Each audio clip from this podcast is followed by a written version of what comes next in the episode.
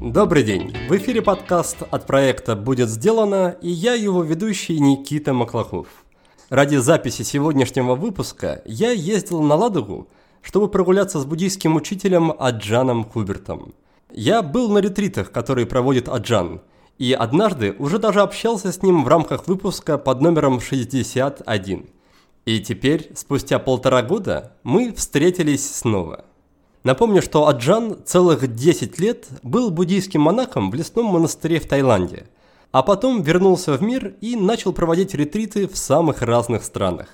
Это очень светлый, мудрый и вдохновляющий человек. Наша прогулка по лесной тропинке была очень приятной. Вы услышите пение птиц и наверняка сможете прочувствовать ту атмосферу, которая царила в тот день в лесу. Я, как обычно, подготовил кучу вопросов для интервью. Но знаете, когда находишься рядом с таким человеком, как Аджан, все вопросы отпадают сами собой. Он буквально излучает мудрость и спокойствие. Но, конечно, я все-таки задал свои вопросы и получил на них исчерпывающие ответы. Мы говорили о том, как сохранять спокойствие в мире, полном тревог и забот. Можно ли полностью искоренить негативные мысли и избежать страданий? Почему бывает тяжело вставать по утрам и как это исправить? Как избавиться от зависимостей и найти радость в простой и неторопливой жизни? А еще Аджан рассказал, что его больше всего удивляет в людях и чем ему понравился новенький iPhone. Приятного прослушивания!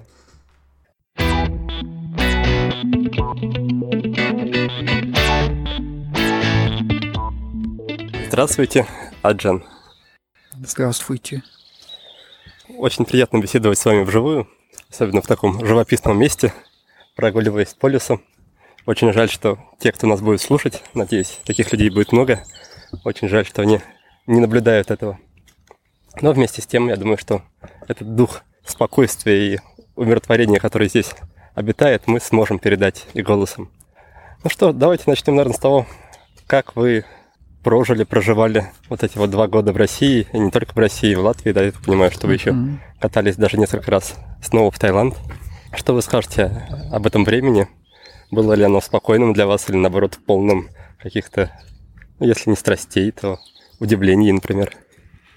Был, было временем удивлений, было временем нового чего-то, возвращения в мирскую жизнь, когда я перестал быть монахом, и скорость жизни другая, и ну, больше соприкосновения с мирскими делами, обязанностями. Но я благодарен, что постепенно моя жизнь все больше и больше становится все-таки похожа на ту жизнь монашескую.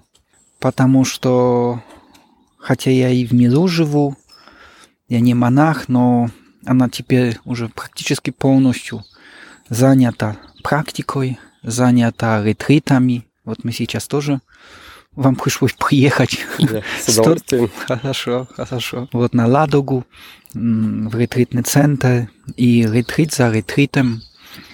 Есть время для совместной практики. У меня тоже новый опыт практики онлайн, потому что много практикующих на ретритах потом хотят продолжать практику, и благодаря интернету, благодаря технологиям у нас есть возможность это делать. Поэтому, конечно, что-то новое было, удивлений много, как мир поменялся, как люди реагируют, как жизнь, какой жизнь становится.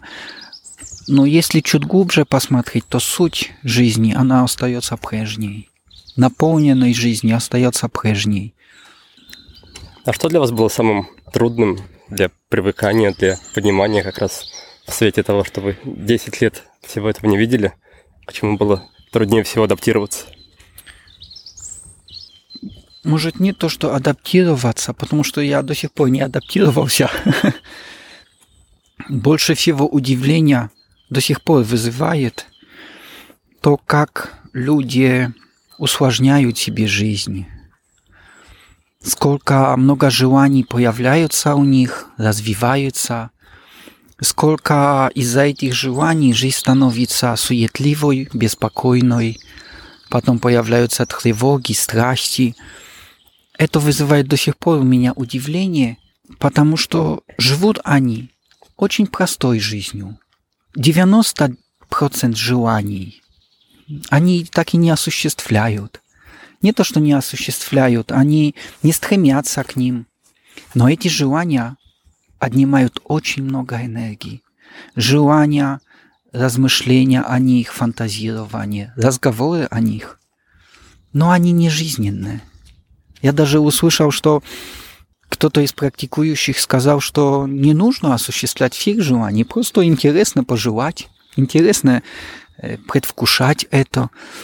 Но я вижу, как это от этого жизнь становится сложной, беспокойной. Как внутри там зарождается этот огонь какой-то страсти, возбужденности, который потом надо тушить, потому что он не будет трансформирован во что-то жизненное. И это удивляет меня.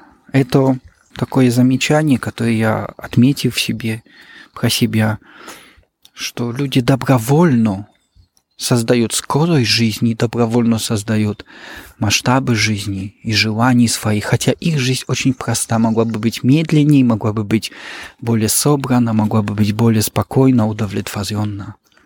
Ну вот вы сами обратили внимание, что, переехав из Таиланда, волей-неволей погрузились в эту суету, в эту скоростную жизнь, и вам позволяет оставаться в контакте с собой, в контакте с... со всеми практиками, именно то, что вы занимаетесь ими, ну, условно говоря, как работой, то есть на регулярной основе. И как раз, когда я ехал сюда на встречу с вами, я переслушивал нашу с вами первую беседу, которая состоялась около года назад, наверное. Uh-huh. И мы с вами там обсуждали, что очень важно, безусловно, обустраивать внутренний мир, практиковать, то есть делать так, чтобы внутри было спокойно, но не менее важно и обустраивать внешние условия, то есть чтобы сама обстановка нас не провоцировала, она располагала нас к спокойной, медленной жизни, чтобы она помогала нам.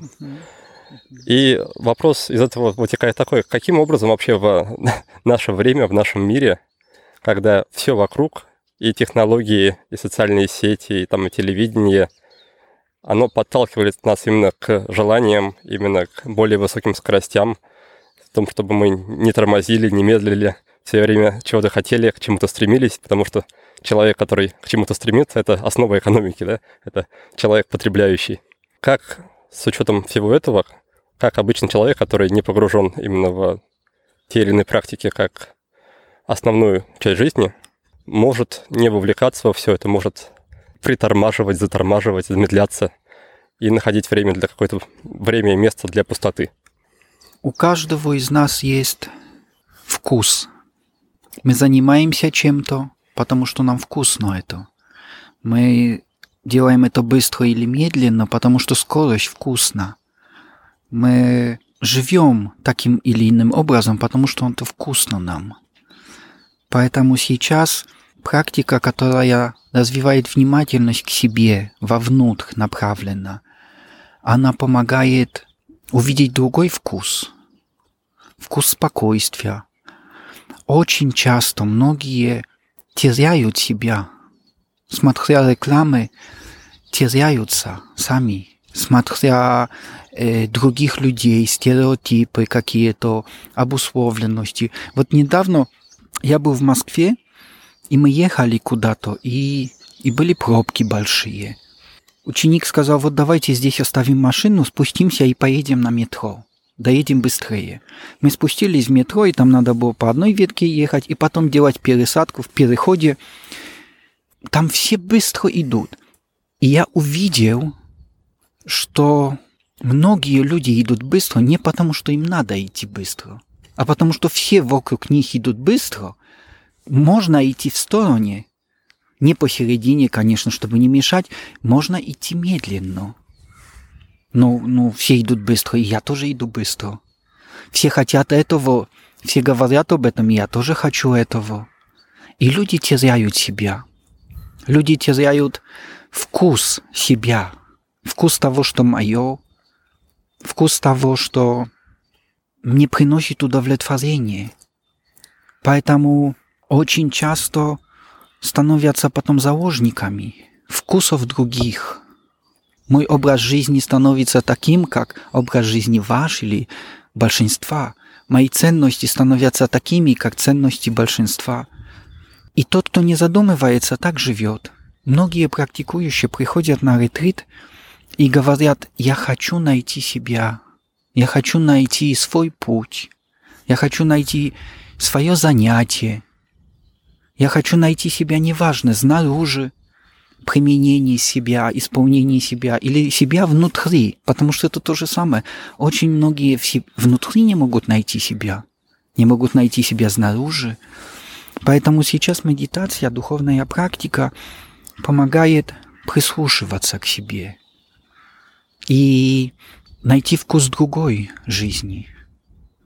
Из нашего с вами разговора пока следует, что есть, скажем так, нехорошая жизнь, такая быстрая, суетная, которая увлекает, вовлекает и навязывает свои ценности.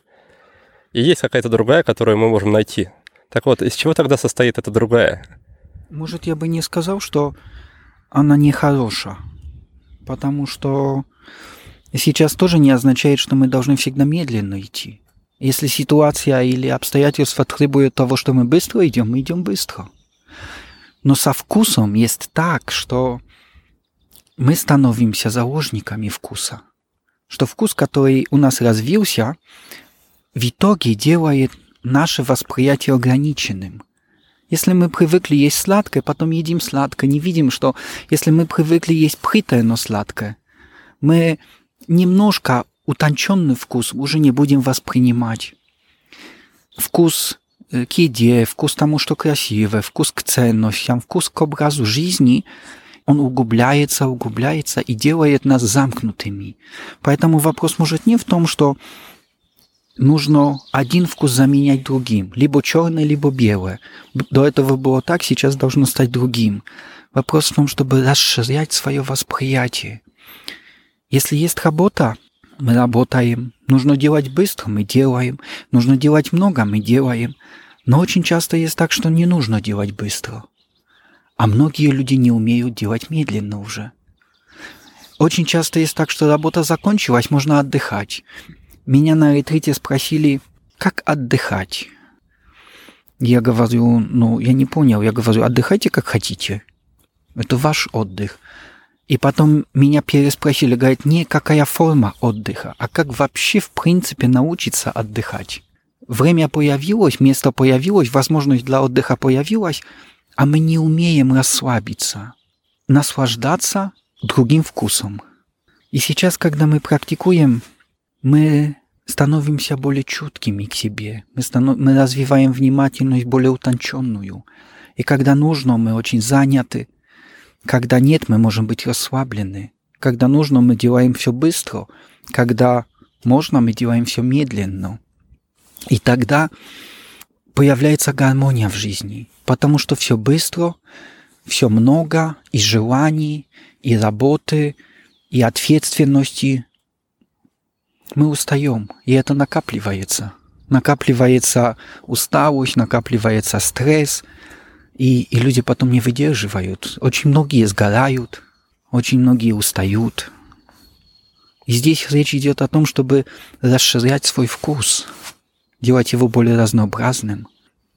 Мне очень интересно поговорить с вами немного по поводу денег. Насколько я знаю, в то время, когда вы были в монастыре, вы, по сути, не имели вообще никакого контакта с деньгами, потому что все, что нужно было для жизни в качестве монаха, вы собирали в деревне. То есть люди преподносили вам еду, и, по сути, вы ни в чем не нуждались. Но теперь, когда вы вернулись, вы вернулись в город. И здесь, к сожалению, все немножко по-другому. И я так понимаю, что у вас есть семья также, которой нужно как-то, которой нужно как-то помогать. И так или иначе тема денег у вас стала актуальной. Расскажите, как вы теперь выстраиваете отношения с деньгами, какие у вас, не знаю, правила. Потому что, как мне кажется, для многих людей, которые хотели бы каких-то перемен в жизни, возможно, как раз уйти с работы, заняться чем-то более спокойным, медленным, тем, что им чуть больше по душе, вопрос денег у них стоит в первую очередь. Потому что как же я уйду с той работы, где мне сейчас много платят, даже если она мне не нравится? Что же я буду делать, когда этих денег в моей жизни не будет? С одной стороны, конечно, такое разрешение принять сложно, и вопрос веры, вопрос смелости какой-то. В последнее время, когда переехал в Латвию, учредил фонд, потому что я переехал в Латвию, чтобы проводить больше ретриты, уже не в типа Палан э, в Таиланде, а именно там, где люди живут, дома у них. Я учредил фонд, он в Латвии находится, Международный буддийский фонд Метта Палан, и этот фонд организует ретриты, этот фонд организует практику, мероприятия.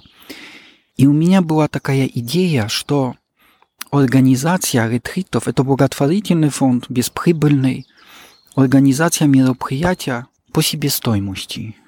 Мы арендуем помещения, арендуем залы, проживание, питание, орграсходы.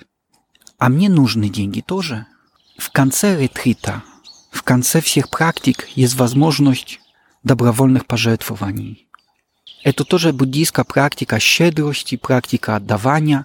Если они находят пользу в этой практике, если они получают в жизни от этого пользу, они могут жертвовать. И сейчас какие-то средства с добровольных пожертвований, я ими пользуюсь для поддержания своей жизни, какая-то часть средств идет в поддержку этого фонда, в поддержку учеников, которые организуют эти мероприятия, и, может, там информационную, там страничку, я знаю, они ведут в соцсетях, регистрируют участников. Ну, это как благодарность. Это пример Аджана Апо. Аджан Апо мой учитель, настоятель монастыря Суан-Мокх. Он всегда служение поощряет благодарностью. Когда приходит практикующий, он служит, и потом в конце ретрита, ну, чисто символические, это не зарплата, благодарность. Потому что мы живем в, в миру материальном, нужно материальное обеспечение. Но я увидел, что добровольное пожертвование – это очень хорошая буддийская практика, и она применима. Я не говорю это э, на ваш вопрос, как другие, если хотят поменять работу. Э, я не знаю, на что они хотят поменять работу. Но в моем примере это работает. Я вам больше скажу. Я когда перестал быть монахом, я начал, я начал пользоваться деньгами буквальными, материальными. Потом ученики подарили мне телефон. У меня есть самый новый iPhone. И сказали мне, что можно завести карточку и пользоваться айфоном. Ну, по телефону расплачиваться. И мне очень это нравится. Я опять как монах, образно говоря. Я опять хожу без денег. Но они в телефоне все, понимаете? Тоже технология, тоже очень удобно. Но думая об этом, как быть, это, это моя практика. Если честно, я не представляю, если не было бы пожертвований, я в любом случае не представляю себе, чем я мог бы заниматься еще. В целом, это моя жизнь, это мой образ жизни. Это моя духовная практика. Частью этой практики является помогать людям, практиковать вместе, если они извлекают от этого пользу. Их практика – поддерживать учителя, поддерживать эту деятельность, помогать, чтобы другие могли извлекать пользу. Мне кажется, что есть один момент. Какое дело будет успешно? Это не важно. Это практика, это в материальной сфере, это в эмоциональной сфере. Какая жизнь будет успешна? Какое дело будет успешно? То, которое будет гармоничным. Буддийская практика, практика медитации, внимательности приближает нас к реальности. И сейчас мы можем внутри себя действовать так, чтобы внутри нас было все гармоничным, чтобы чувства, эмоции с мыслями были не в конфликте, ум и сердце действовали в едино, и тогда внутри будет успех. Чтобы наши действия снаружи были гармоничными с другими людьми, гармоничными с, со знакомыми, с обществом, и тогда будет успех. Если наша жизнь, неважно, либо внутри, либо снаружи, от ума, очень часто это просто от идеи, от какого-то своего видения она не находит подтверждения в жизни. В уме там красиво построили себе картинку, но потом в жизни нет гармонии. Есть конфликт, есть неудача, порождает напряжение. И терпеть неудачу – это тоже важный момент. Если есть внутри гармония, есть снаружи гармония, будет успех. Я не знаю, слышали ли вы про такого человека. Его зовут Майкл Роуч. И его история в чем-то похожа на вашу. Он тоже долгое время был монахом в буддийской традиции. И в какой-то момент его учителя сказали, что пора тебе возвращаться обратно туда, откуда ты приехал. Но, пожалуйста, раз ты теперь много всего знаешь из того, что мы тебя научили, попробуй применить все свои знания в мирской жизни и заработать денег на бизнесе. То есть сделать так, чтобы люди видели, что буддийские знания могут приносить ей какую-то материальную пользу. Круто. Да, и, знаю, и, и, и по, по крайней мере, по истории, по, по тому, как он ее рассказывает, он построил большой алмазный бизнес и продал его потом за большие деньги, и также потом основал фонд, который а, занимается переводом буддийских текстов и с, их сохранением. Так вот, не было ли у вас таких позывов тоже вернуться к своей прошлой отчасти жизни, когда вы были предпринимателем, и теперь, зная гораздо больше о себе и о жизни, о мире, возможно, снова встать на предпринимательский путь? Нет, совершенно нет. Не то, что позывов не было, мыслей об этом не было. Я полагаю, что... Ну, я не могу сказать точно, я не встал перед такой ситуацией, но на... то, что я сейчас чувствую, полагаю, что это даже невозможно. Я не представляю себе то, что я уже упоминал, что моя жизнь была бы другой. Моя жизнь внешне другая. Я не монах, я живу, э, у меня есть семья, мирская жизнь, но наполненность жизни остается той же самой. Я не представляю, зачем нужно бы это делать, менять образ жизни, менять род деятельности, менять практику на что-то другое. Ради чего, ради доказания чего. Если честно, мне говорят, что я иногда недооцениваю чего-то, что я скромно смотрю на вещи. Даже говорят иногда, что пессимистично. Я когда решил перестать быть монахом, я не знал, будут ли ретриты, будет ли практика, смогу ли я помогать людям, не будучи монахом. Может, ученики скажут: хорошо, когда ты был монахом, мы тебя уважали, слушали, нам было интересно, сейчас ты не монах, нам перестало быть интересно. Я допускал такую мысль, но жизнь показала, что это не так. И я вижу, что этот образ жизни мой, сохранение практики моей, помогание людям очень востребовано, очень полезно. Поэтому менять это на что-то другое зачем? А что для вас сейчас является, ну, скажем так, мерилом, наверное, качества жизни? То есть какие-то люди стремятся к счастью, какие-то пытаются заработать побольше денег, кто-то стремится просто спокойно жить. Что для вас является показателем того, что то, как вы живете, это наиболее оптимальный для вас способ? Чувство гармонии. Чувство гармонии, которое приносит удовлетворение, которое выражается в итоге в том, что жизнь приносит меньше и меньше страданий. Если она гармонична, есть какое-то чувство исполненности, есть какое-то чувство целостности. Целостности не только во мне, не только в себе, не только в близких, а целостности в миру, с окружающими, в практике, с учениками. И эти чувства говорят, что этот путь, я не знаю, к чему он ведет, к чему он приведет, этот путь – это мой путь. Мне очень близки идеи Аджана о том, что не нужно торопиться, и что спокойствие – это ключ к гармонии, а гармония – это условие успеха. Помните поговорку «Кто понял жизнь, тот не спешит»? Думаю, в ней есть доля правды. Многие из нас живут в постоянной гонке. Снаружи хаос, внутри агония, и так каждый день. С утра до вечера заняты, каждая минута расписана, а результатов нет. Есть только усталость и недовольство. Непонятно, куда двигаться, что делать и можно ли вообще выбраться живым из этой гонки. Если ситуация вам знакома, приглашаю пройти наш курс полезного действия. Набор на новый поток открыт. В первую же неделю обучения мы устроим стратегическую сессию. Вы подумаете о своих целях и приоритетах, решите, что вы хотите, и наведете порядок в голове. Поставите конкретные цели в важных для себя сферах жизни. После этого вы выберете и внедрите привычки, которые помогут добраться до ваших целей. Разумеется, привычки мы будем внедрять легко и без какого-либо насилия, потому что как раз в этом и заключается фишка нашей технологии. Попутно мы решим все вопросы из сферы личной эффективности. Вы научитесь работать проще, быстрее и более качественно. Как следствие, у вас появится свободное время, которое можно будет потратить на любимые занятия.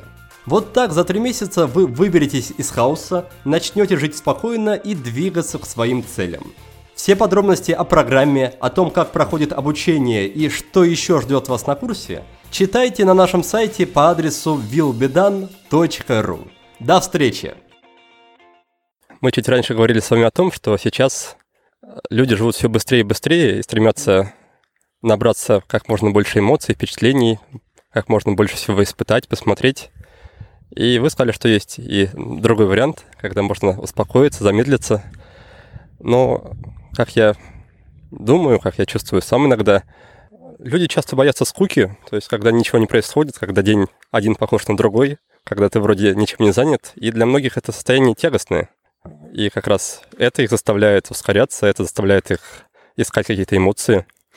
Расскажите, что вы находите в таком медленном, спокойном времени, и как можно перестать бояться скуки, как можно начинать, начать ее проживать как-то более умело. Да, мне, мне очень нравится вот это слово, которое вы используете часто, умело, умелые качества.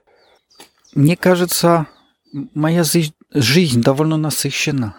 Это очень естественно развивается. Сейчас мы идем тут, Антон Пономарёв с нами идет, председатель нашего фонда, очень хороший организатор, столько ретритов организует. И всегда спрашивает: Аджан, вы можете туда поехать? Я говорю, давайте, давайте. Уже на целый год спланированы ретриты.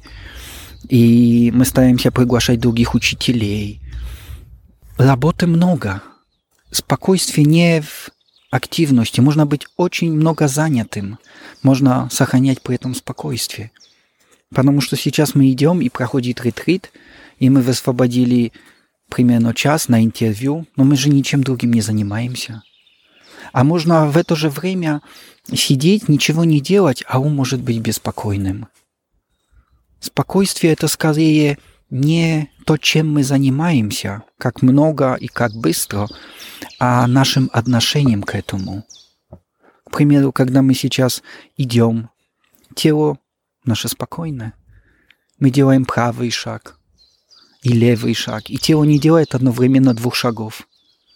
Тело всегда делает одно движение, ум делает одно движение. Спокойствие – это наше отношение к тому, что происходит. И можно даже идти намного быстрее, можно даже начать бежать и сохранять при этом спокойствие. Как находить удовлетворение в этом? Мне кажется, через углубление, через развитие заинтересованности в том, что происходит. И тогда какой-то процесс может быть медленным, какой-то процесс может быть разнообразным, какой-то процесс может повторяться, потому что наша жизнь очень часто повторяется, что-то изо дня в день.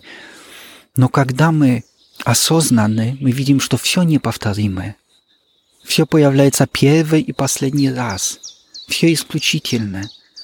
Если мы по этой дороге будем каждый день ходить, она будет только один раз и последний, потому что температура, потому что сейчас кошка пробежала, потому что наше самочувствие, потому что пение птиц. Осознанность, внимательность позволяет более глубоко воспринимать то, чем мы занимаемся, то, как мы живем, и даже простые процессы становятся интересными, увлекательными. И с другой стороны, беспокойство создает поверхностное восприятие. Кто-то может многим заниматься и не находить удовлетворения в этом. потому что поверхностно занимается. Там суета, там очень быстро, и за... делая одно, уже думает о следующем. Поэтому вопрос в том не многообразие, немного, а как глубоко, как качественно.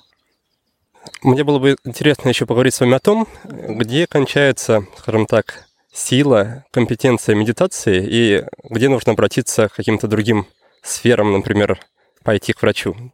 Например, я уже какое-то время, в том числе с вашей подачи, практикую медитацию, в частности, медитацию любящей доброты, но, допустим, что я не чувствую, что во мне возрастает доброта по отношению к себе или по отношению к другим. И вопрос стоит в том, как понять, дело ли в том, что я плохо просто практикую, или же дело в том, что во мне есть какие-то, возможно, убеждения, какие-то заложенные с детства установки, которые просто не прорабатываются медитацией, и с которыми нужно как раз пойти, к, например, к психологу, психотерапевту. Mm-hmm. Как понять, какие вещи можно исправить, возможно, медитацией, а с какими вещами стоит пойти лучше обратиться к каким-то другим наукам и сферам? В самом начале, когда очень часто практикующие анализируют, приносит ли практика результаты или нет, они говорят, не слишком видны, не слишком заметно, что я чего-то достиг, что я что-то изменил. Мы же не знаем, как бы было, если бы мы не практиковали. Да, может, мы не изменили ничего, может, мы не развили, но благодаря практике, может, мы не деградировали, может, мы не погрузились в более неумелые качества, И, и сохранили то состояние, которое было изначальным. Сохранить состояние – это тоже результат уже. То, во-первых. Во-вторых, очень часто так есть, что сама формальная практика медитации не приносит результатов во время медитации, а потом в жизни она приносит результаты. Часто практикующие говорят, «Моя жизнь стала другой». И когда мы внимательны к своей жизни, мы видим, я стал по-другому реагировать, я стал по-другому относиться, я другое решение принял. И это может быть результат практики. Он не непосредственный, он не такой явный. Может, он более длинный, но тоже начинающийся с медитации. Поэтому медитация может приносить не только так линейно, результаты, а потом распространяться на всю жизнь. Но отвечая на ваш вопрос, соединять медитацию с, другой, с помощью других практик или с помощью психолога, или очень часто люди задают вопрос, я болею физически, поможет мне медитация? Потому что я слышал, что все физические болезни, от психосоматики, от... если я начну медитировать, может, я могу излечиться, или нужно к врачу идти, к традиционной медицине обращаться. Хорошо быть открытым. И одно восприятие, что только медитация, только эта техника приведет нас к разрешению всех проблем, мне кажется, это крайность. Воспринимать, что теперь другая техника, другой врач или другая медицина принесет полное излечение, это тоже крайность.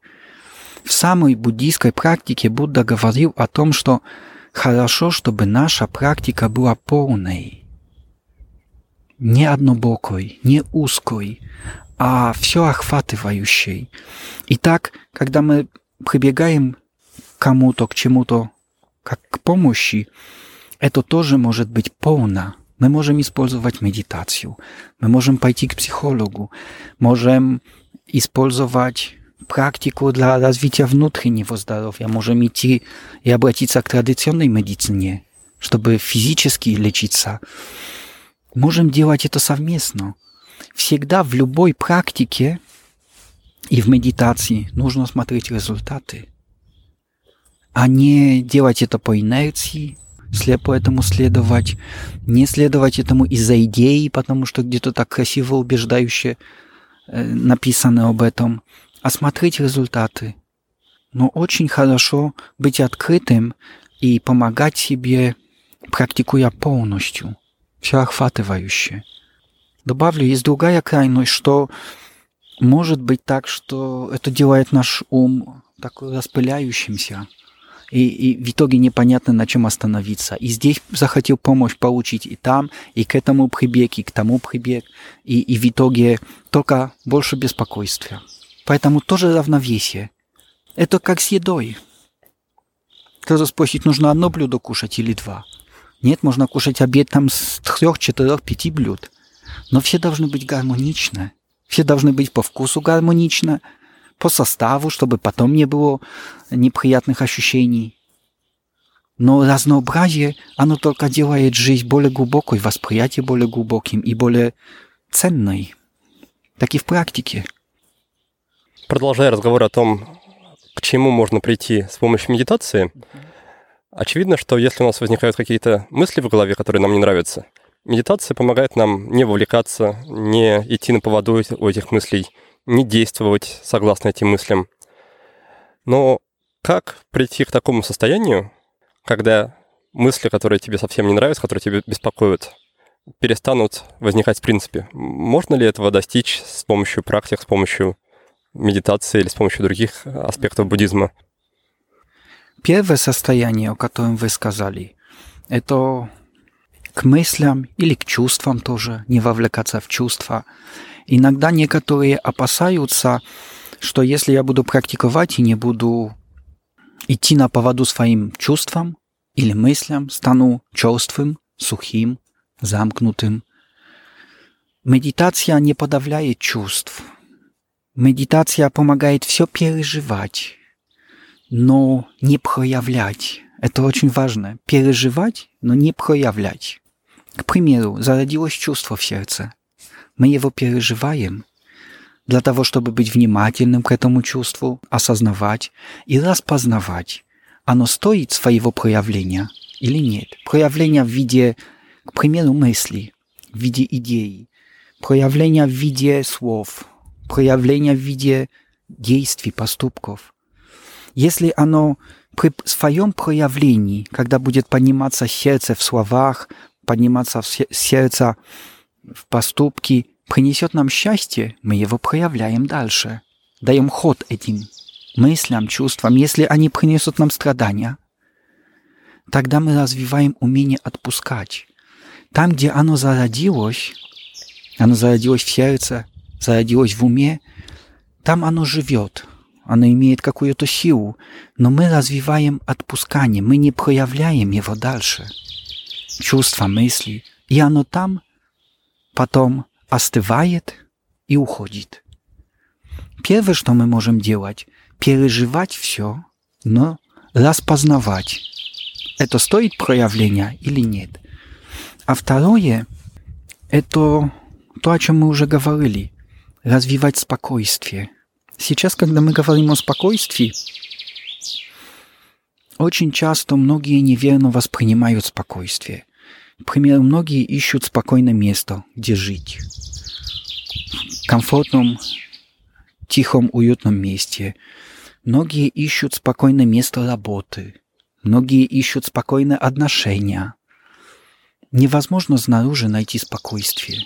Потому что даже если сейчас здесь спокойно, через минуту машина приедет, через э, на работе сейчас спокойно, коллектив поменяется, станет беспокойно.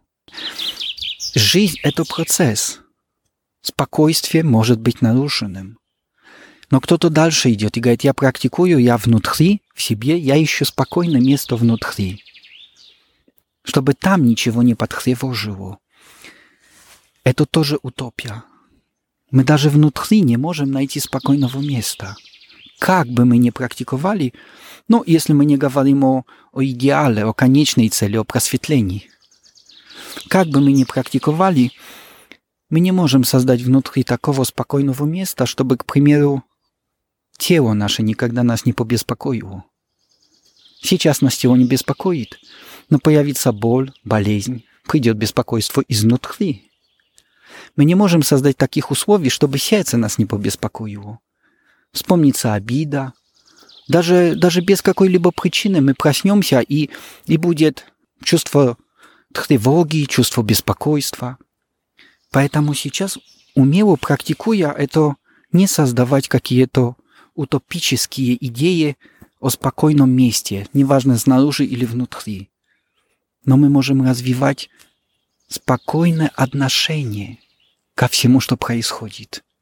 Если снаружи появляется ситуация беспокойна, а у нас отношение к этому спокойное, оно не будет нас вовлекать. Если внутри появляется проблема, тревога, а у нас отношение к этому спокойное, не будем вовлекаться в это. И это очень быстро теряет свою силу. Это перестает нами управлять. Поэтому всегда нам надо быть готовым на то, что жизнь, она разнообразна. Есть много спокойного, много беспокойного. Много радости, много грусти. Но мы можем к этому относиться уравновешенно, спокойно. Не быть захваченным своими мыслями, своими эмоциями, внешними ситуациями. Там, где страдание, что-то неумелое зародилось, там оно может жить и позволять ему там заканчиваться. Не, не допускать, чтобы оно инфицировало, как какой-то вирус, заражало всю нашу жизнь. Как часто есть так, что что-то беспокойное зародилось на работе. На работе проблема, трудность. Это страдание переходит домой. Дом страдает. Сейчас это страдание лишает в личной жизни покоя. Ведь оно началось на работе. Там, где оно началось, оно может там присутствовать, развиваться. Там надо с ним работать. Там оно может и закончиться. То же самое страдание пришло в ум. Какая-то идея, какой-то страх, какое-то еще что-то. Страдание пришло в чувствах. Мы можем не заражать этим состоянием всей нашей жизни. А часто есть так, что мы не только свою жизнь этим заражаем, мы заражаем жизнь близких, мы, за, мы заражаем жизнь окружающих, потому что мы не видим природы вещей, мы не видим страдания, и мы ведем борьбу, мы сопротивляемся. И, и тогда это удивительный фактор, когда мы не принимаем страданий такими, какими они есть, они вместо того, чтобы уменьшались, они разрастаются. И они захватывают нас. Что в данном случае будет принять страдания такими, какими они есть? В буддизме говорится о том, что в жизни есть страдания, есть проблемы, есть трудности. И сейчас очень многие, особенно в России, в западном мире, весь западный мир, менталитет западного человека бежать от страданий. Многим воспринимается, что страдание — это какое-то наказание, что страданий не должно быть вовсе. Многие говорят, что это судьба, это, в буддизме говорят, это карма, это предназначение. Будда говорил о том, что страдания естественны. Есть счастье, есть грусть. Есть поучение, есть потеря, есть рождение, есть смерть. И когда мы принимаем природу этого, тогда мы можем учиться справляться с этим. В буддийской традиции есть очень красивый пример, который часто приводится, пример цветка лотоса. Цветок лотоса — очень красивый цветок, произрастает в Азии, в многих азиатских странах. Люди условно договорились, что он символизирует чистоту. Но он произрастает из болота, из грязной, мутной воды, из воды, которая может очень неприятно пахнуть. Из этого болота, питаясь этим болотом, веществами, полезными в этом болоте, трансформируя их в прекрасный цветок, он обладает такими качествами его листья, что если капать этим болотом, оно заскальзывает, и сам цветок, листья остаются незапятнанными.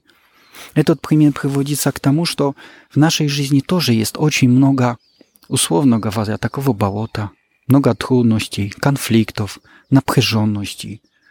Внутри, в мыслях, эмоциях, снаружи. Но вместо того, чтобы убегать, мы можем принимать, можем открываться этому, можем изучать и учиться справляться, трансформируя эти ситуации в развитии каких-то умелых качеств. Если встречаем трудности, проблемы, можем развивать спокойствие, можем развивать терпение, трудолюбие. Можем развивать любящую доброту, сострадание, если мы встречаем свои страдания. Мы не закрываемся, мы становимся чуткими. Наше сердце становится более чутким, и мы тогда можем практиковать сострадание относительно других. Видя свою боль, свои переживания, свои страдания, мы теперь видим, как другие тоже страдают. Если они что-то скажут, что нам не понравится, если они что-то сделают, что нам причинит боль, ранит, мы не будем их осуждать, мы будем с чуткостью, с вниманием к этому относиться. И страдания тогда, зная природу страданий, они не распространяются. Мы умеем справляться с ними. Это, это на примере, как есть вакцинация какая-то, есть вакцина. Нужно принять какой-то вирус, но в какой-то маленькой дозе, чтобы организм, приняв этот вирус, выработал иммунитет. И тогда он нам не опасен. Похоже, медитируя, открываясь жизни, открываясь своей внутренней жизни, встречая этот вирус, образно говоря, страданий, мы вырабатываем не физический, а духовный иммунитет, эмоциональный иммунитет. И можно встречаться с этими страданиями и не страдать. В буддизме говорится, есть страдание, а нет страдающего. В науке, изучающей мозг, есть такое представление, что мозг человека состоит из, условно говоря, трех частей. Одна часть досталась нам от рептилий, от ящериц, которые отвечают за различные наши внутренние физиологические процессы. Другая часть досталась нам от, скажем так, от обезьян, от млекопитающих, которые отвечают за эмоции и за подобные проявления, за желание, за интерес. И третья часть — это уже так называемый мозг человека, который возник позже всего и отвечает уже за как раз осознанный когнитивный контроль, за планирование и так далее. И я в последнее время много думаю о том, в чем с точки зрения как раз мозга является, скажем так, цель буддизма, то есть цель духовного развития. Хотим ли мы, возможно, прийти к тому, чтобы как-то полностью взять под контроль эти животные начала или как-то жить с ними гармонично? То есть каким образом буддизм рассматривает это вот животное начало, биологическое начало человека и то, каким образом с ним стоит взаимодействовать, ну, скажем так, духовно развитому человеку? Мне сложно отвечать на такой вопрос, потому что по своему мышлению я далек от теоретизирования. Я не знаю. По моему восприятию буддизм, буддийская практика более близко к нам, более жизненно. Что нам приносит страдания? Как с этими страданиями справляться? Неважно, это от рептилий или от млекопитающих, или от людей, неважно. Что нам приносит страдания?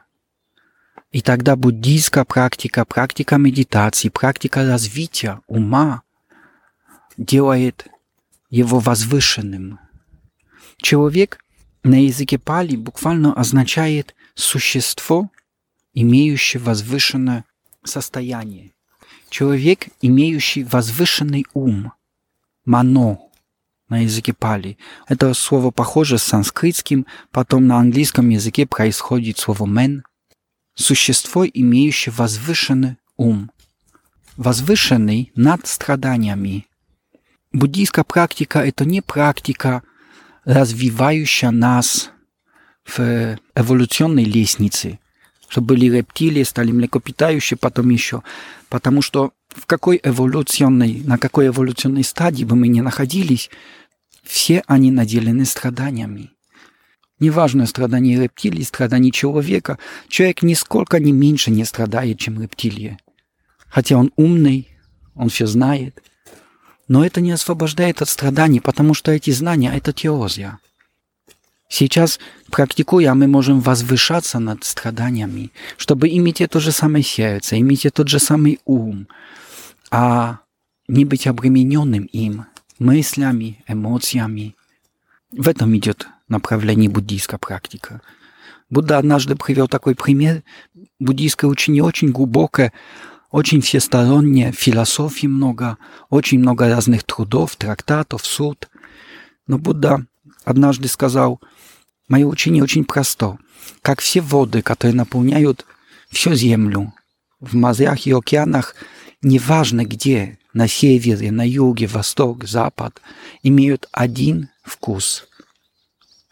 Они соленые. Так мое учение и практика имеет один вкус. Неважно, как преподносится, как выглядит, как звучит, имеет вкус свободы от страданий. Это цель буддийской практики. И тогда посмотрите, пожалуйста, когда наша жизнь становится свободной от страданий, становится удовлетворенной, наполненной, очень много вопросов отпадает. Отпадают вопросы о смысле жизни, отпадают вопросы о прошлом, о будущем. Очень часто все эти вопросы о цели, смысле жизни, о предназначении появляются как ответ на страдания. Моя жизнь наполнена страданиями, моя жизнь трудна, тяжела, и тогда хочется копаться в этом. Но она тяжела, тогда хотя бы объясните, пожалуйста, смысл этого, цель этого, куда мы движемся. А если наша жизнь счастлива? Мы можем много этих теоретических вопросов отпускать. Но это тоже схоже с моим складом ума, поэтому я, к сожалению, не могу... У меня нет научного, такого логичного мышления. Более прагматично, такое жизненное. Когда я первый раз с вами познакомился, когда пришел к вам на ретрит, я очень удивился тому, конечно, как вы мудро, здорово отвечаете на все вопросы. И на тот момент мне почему-то казалось, что вся эта мудрость исходит из медитации. То есть если долго медитировать, начинаешь понимать какие-то вопросы, находить какие-то ответы на них и учишься смотреть на жизнь по-другому. Но сейчас, конечно, я избавлен от этой иллюзии. Я понимаю, что ваша мудрость, она продиктована не только медитацией, но и тем, что вы изучали какие-то материалы, какие-то тексты, общались с учителями. Поделитесь немножко тем и расскажите немножко о том, что именно вы изучали, будучи монахом, как выглядит обучение, когда ты становишься монахом. Я склонен к тому, что ваше первое впечатление было более верным. Более верным? Серьезно? Да, серьезно. Но, во-первых, я ничего не читал. Может, это не очень хорошо, когда я был монахом, потому что есть какое-то обучение.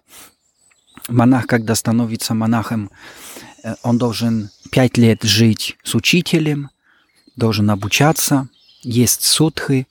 Но по своей природе я с детства ни одной книги не прочитал. Я вообще не читал никогда ничего. Да, я обучался. Я когда жил в Суан-Мокх, я прожил десять лет. И потом даже когда проводил ретриты в Метта Палан, я все время очень близко практиковал со своим учителем Аджаном Апо. Он настоятель монастыря, ему восемьдесят семь лет в этом году. И он шестьдесят семь лет монах. И мы действительно каждый день практиковали вместе, каждый день общались. Но обучение было скорее не за слов. Обучение было скорее тоже с практики. Его образ жизни, его поведение. Я очень много практиковал с другими монахами.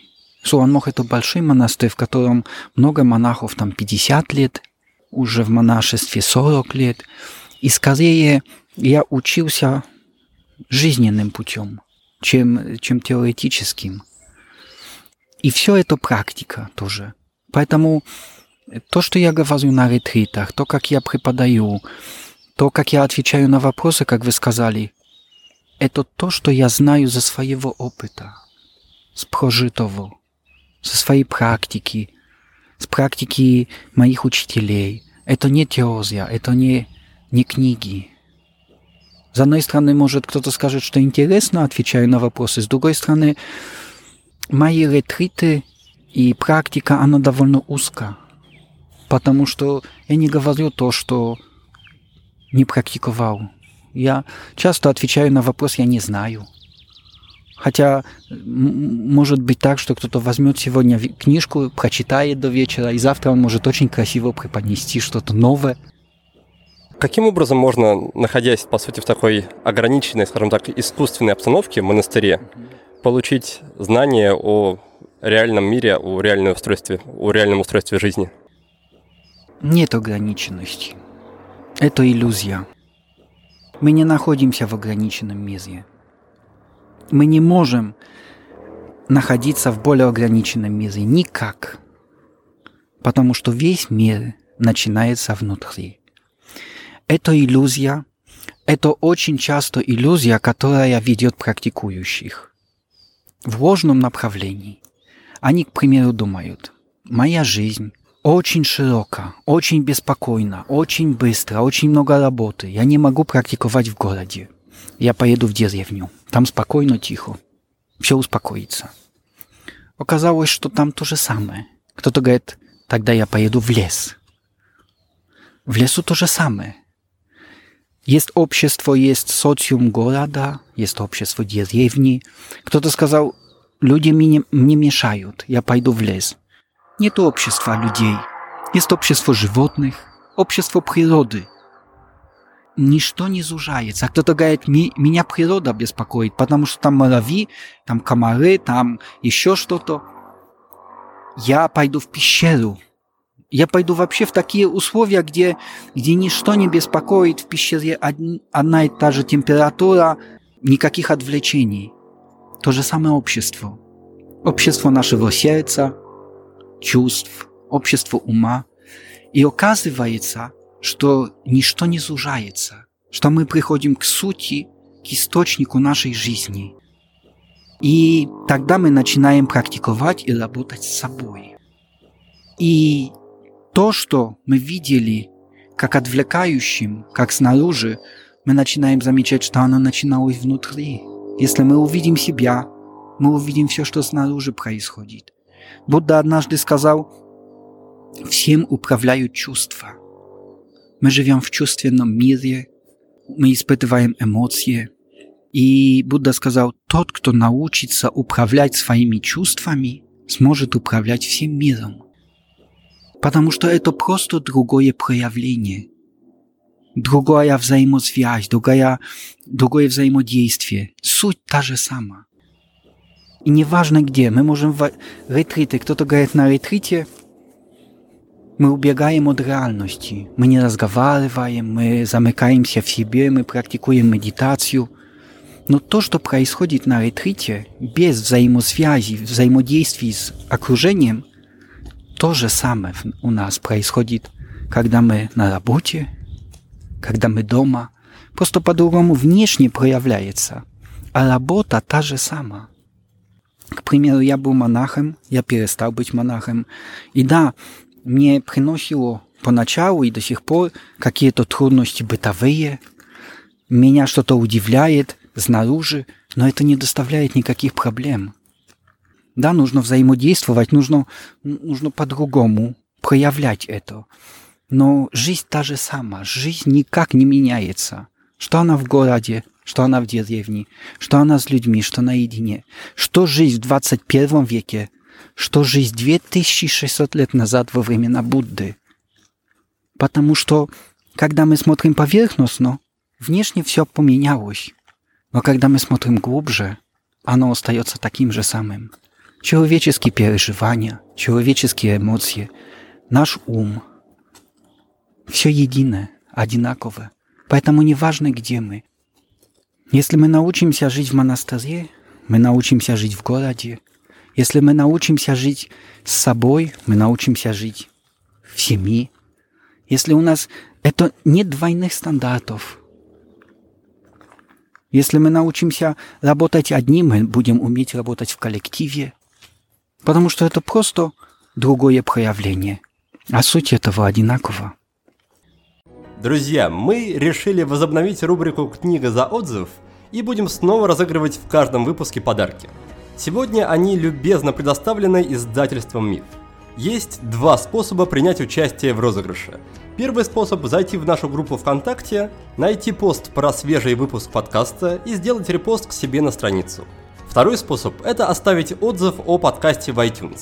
Я внимательно изучу все отзывы и репосты и назову имена победителей. Один из них получит мою книгу под названием «Будет сделано», в которой я рассказал, как легко достигать целей с помощью привычек. Второй приз – это настольная карточная игра под названием «Кворум». У этой игры космическая тематика. Участники становятся инопланетянами и решают судьбу Вселенной. Игра развивает ораторское мастерство и дарит возможность весело провести вечер с друзьями.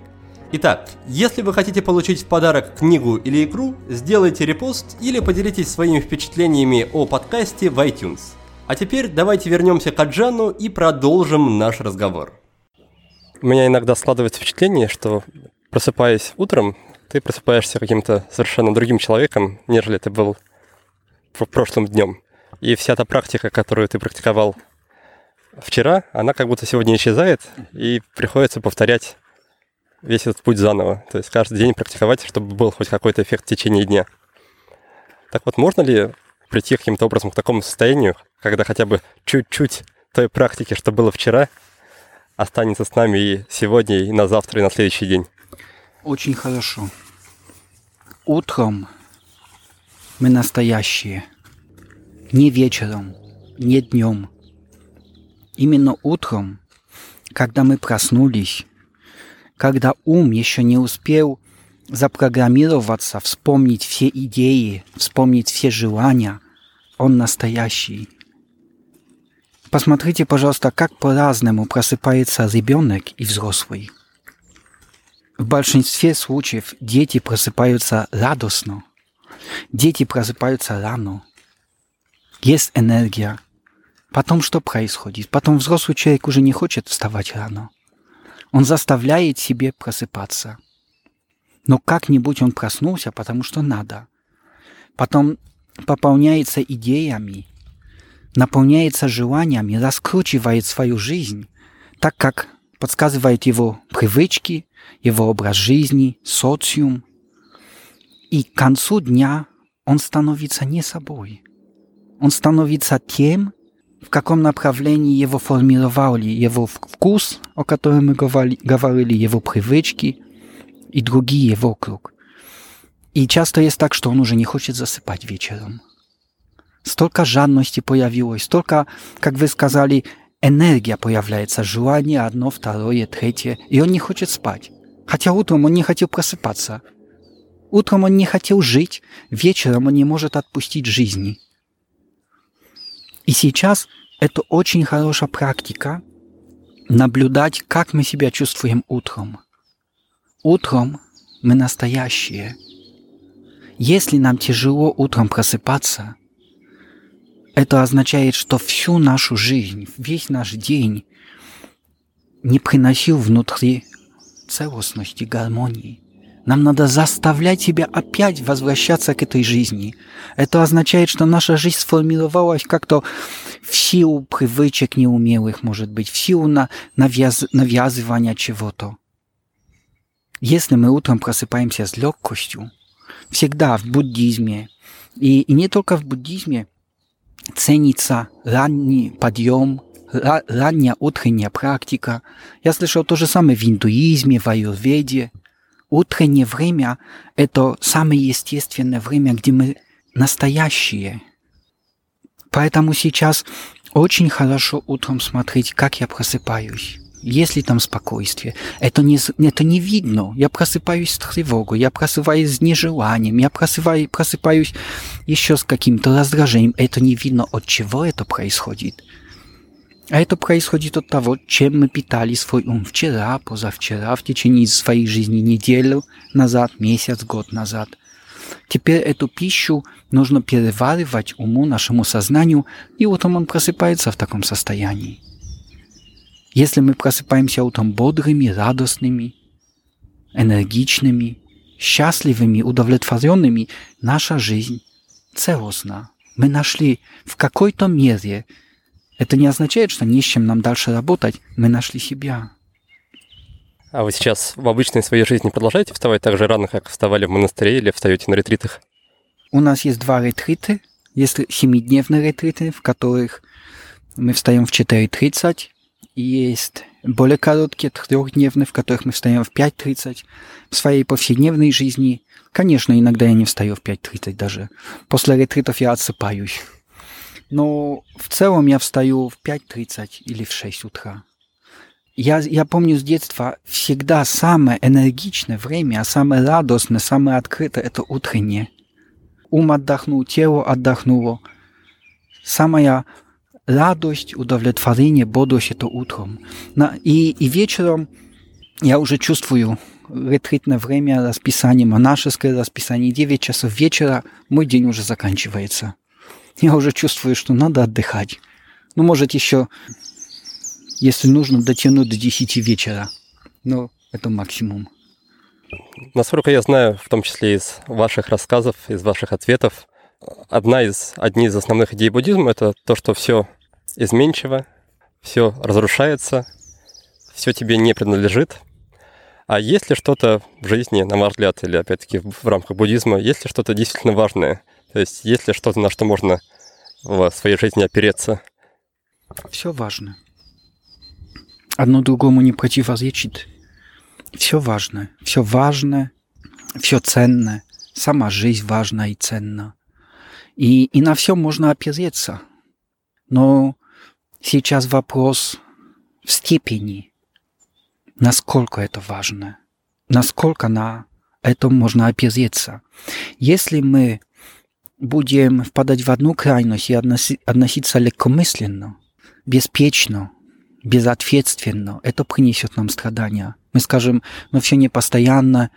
Сейчас я очень часто слышу, многие говорят, надо жить в настоящем, надо жить в потоке, надо уловить момент. И живут так, что, что страдают. Потому что, да, они ловят этот момент, а завтрашний день придет. А они не готовы, не планируют, не работают, не развивают ответственности. Это беспечная жизнь. Но есть другая крайность. Кто-то находит жизнь настолько важной, настолько хочет опереться и сделать все предсказуемым. И что-то заканчивается, что-то ломается и приносит страдания. Поэтому мы тоже не хотим впадать в другую крайность и быть ослеплены этим. А можно быть ослеплены всем. Кто-то говорит, вот я совсем справлюсь. Я молодой, я сильный, я здоровый. Пришла болезнь. Тело непостоянное. Кто-то говорит, мои отношения. Мои отношения прочные, любовь. Любовь закончилась. Сколько людей страдает, потому что закончилось здоровье, закончилась молодость, закончилась любовь. Какие это были радужные перспективы, надежды, цели, потом они разрушились. Поэтому, видя непостоянство, видя природу жизни, мы можем, наоборот, ценить то, что имеем. Мы можем видеть, что это неповторимое, что в следующее мгновение этого не будет. Мы можем с благодарностью к этому относиться, умело переживать каждый день, но не быть ослеплены этим. Если в силу своей природы что-то заканчивается, мы не можем этого изменить. Если мы можем поддерживать, мы поддерживаем. Как часто люди легкомысленно относятся, говорят, а, это пришло, куда это денется? Никуда не денется. А потом, как говорят, имея не ценив, а потеряв плачем. Видя непостоянство, мы можем дорожить тем, что имеем, ценным для себя. Но если даже самое-самое ценное заканчивается, мы можем быть не ослеплены этим. И насколько наше сердце может быть более свободным, умея это отпускать.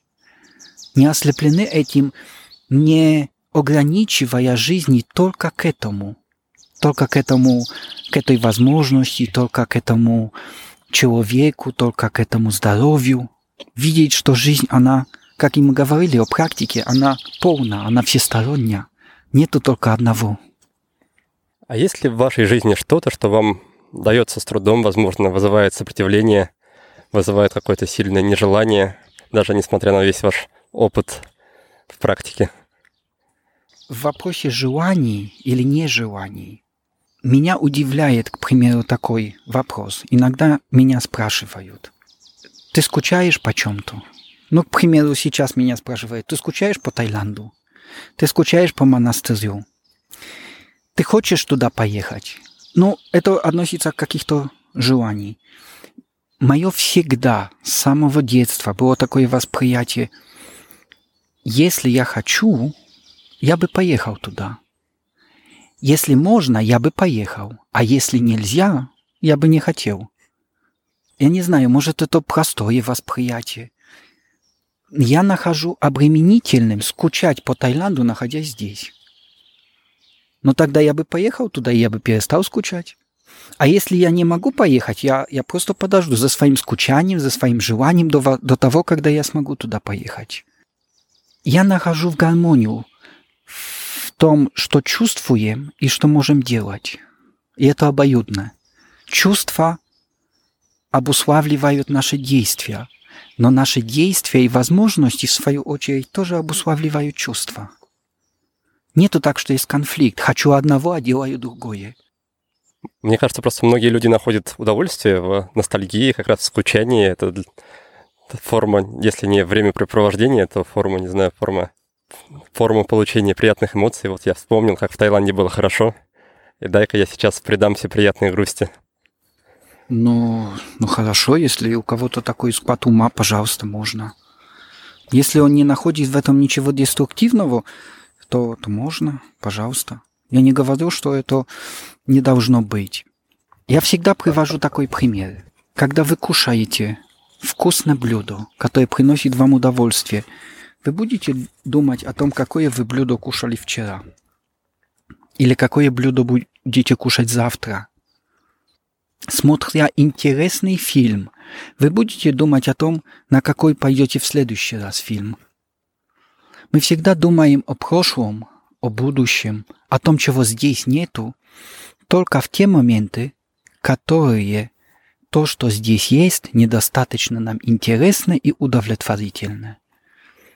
Если мы вовлекаемся в этот настоящий процесс, если мы, нам приятно в этом процессе, ум, естественно, начинает склоняться к реальности и начинает предпочитать реальность переживаний этого места, этого момента, возвращению в прошлое или мыслям о будущем.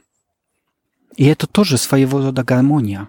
Мы здесь идем, и мы наслаждаемся этим местом, и для нас нет никакого другого места.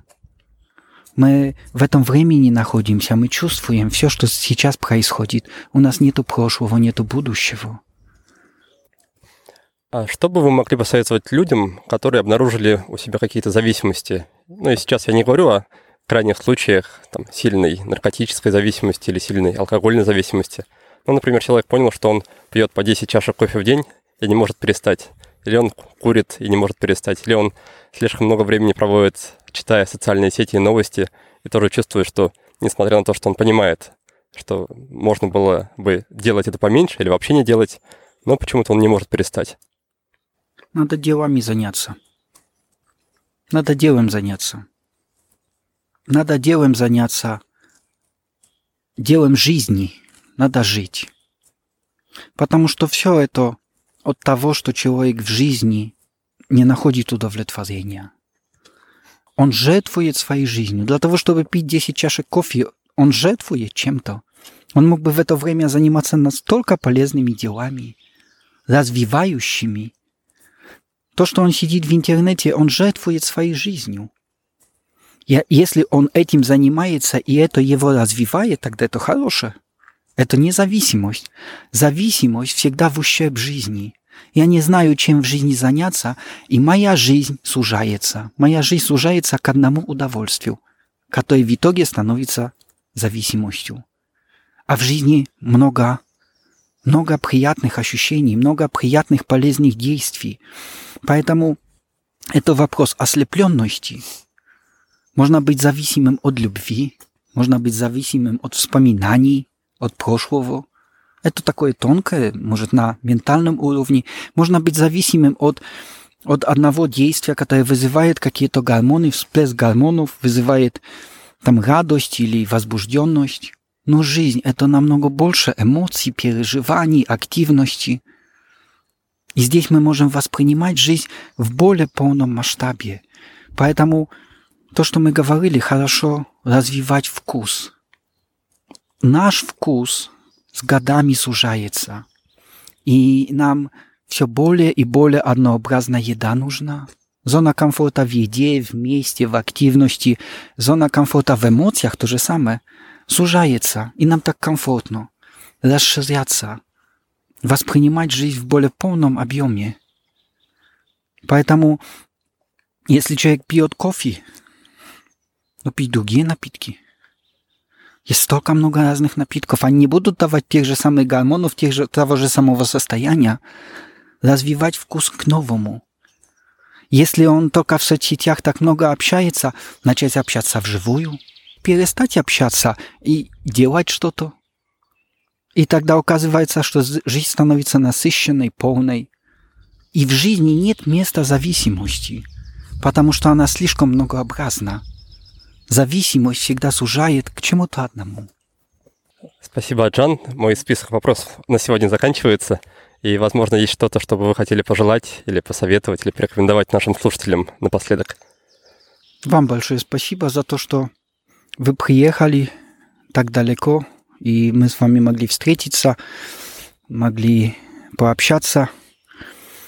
Приходите на ретриты. Ретрит – это практика, это не теория, это не разговор. Каким бы разговор интересным, глубоким не был, он остается в области теории. Он кому-то приятный, кому-то неприятный, логичный, нелогичный. Ретрит – это практика. Разговор – это о том, что да, эта жизнь вкусна, это блюдо вкусно. Ретрит – это придите и попробуйте вкус практики, вкус этих новых переживаний, вкус развития умелых качеств. Поэтому на правах рекламы приходите на ретриты. Спасибо вам большое, спасибо огромное. Спасибо, Аджан, и за приглашение, и за беседу, за прогулку. Я получил большое удовольствие. Надеюсь, ее получат и слушатели, и после этого последуют вашим рекомендациям и приеду тоже к вам в гости лично на ретриты. Отлично. До встречи тогда, друзья. Беседа с Аджаном получилась очень содержательной, но я по традиции постараюсь обозначить самые важные идеи в коротком резюме. Мой гость считает, что люди сами усложняют себе жизнь. Придумывают желания, но не реализуют их, а лишь тратят много сил впустую. Вечно торопятся, и в этой спешке теряют себя и не могут понять, что им вообще нравится. Как говорит Аджан, люди теряют свой вкус и живут как заложники чужих убеждений и желаний. Суета и спешка мешают обрести гармонию и спокойствие. Тот, кто постоянно торопится и беспокоится, вряд ли сможет быть счастливым. Беспокойный человек воспринимает все поверхностно, распыляется и ни от чего не может получить удовольствие. Аджан советует с помощью медитации и духовной практики развивать внимательность к себе, учиться реагировать на все спокойно и воспринимать жизнь более глубоко. Тогда вам никогда не будет скучно, потому что вы всегда найдете интерес в том, что делаете. По мнению Аджана, спокойствия и стабильности нет ни снаружи, ни внутри. Все в этом мире изменчиво, и нам остается лишь прислушиваться к себе, расширять свое восприятие мира и воспитывать в себе умелое отношение к любым событиям. Все, что происходит, можно и нужно воспринимать как практику. Любая ситуация – это возможность проявить или потренировать какое-то свое качество. Страдания и негатив – это тоже часть жизни. Нет смысла от них прятаться или пытаться бороться с ними. Только принимая их, открываясь и изучая, мы можем научиться справляться с ними. Негативные мысли или чувства нужно замечать, принимать такими, какие они есть, и осознанно решать, стоит ли проявлять их или нет. Если не стоит, то нужно просто отпустить негатив и не позволять ему отравлять свою жизнь. Напоследок, Аджан поделился своим мнением о людях, которые страдают от каких-либо зависимостей. Мой гость считает, что таким людям просто не хватает удовлетворенности и разнообразия в жизни. Для них весь мир сужается до одного действия. Поэтому, чтобы избавиться от зависимости, нужно не зацикливаться, а включить в свою жизнь побольше интересных занятий, искать и пробовать новое. Словом, расширять свой вкус. Мой гость поделился еще множеством интересных идей, но я, пожалуй, остановлюсь, иначе придется пересказать весь наш разговор. Спасибо, что дослушали выпуск до конца. Успехов и до новых встреч!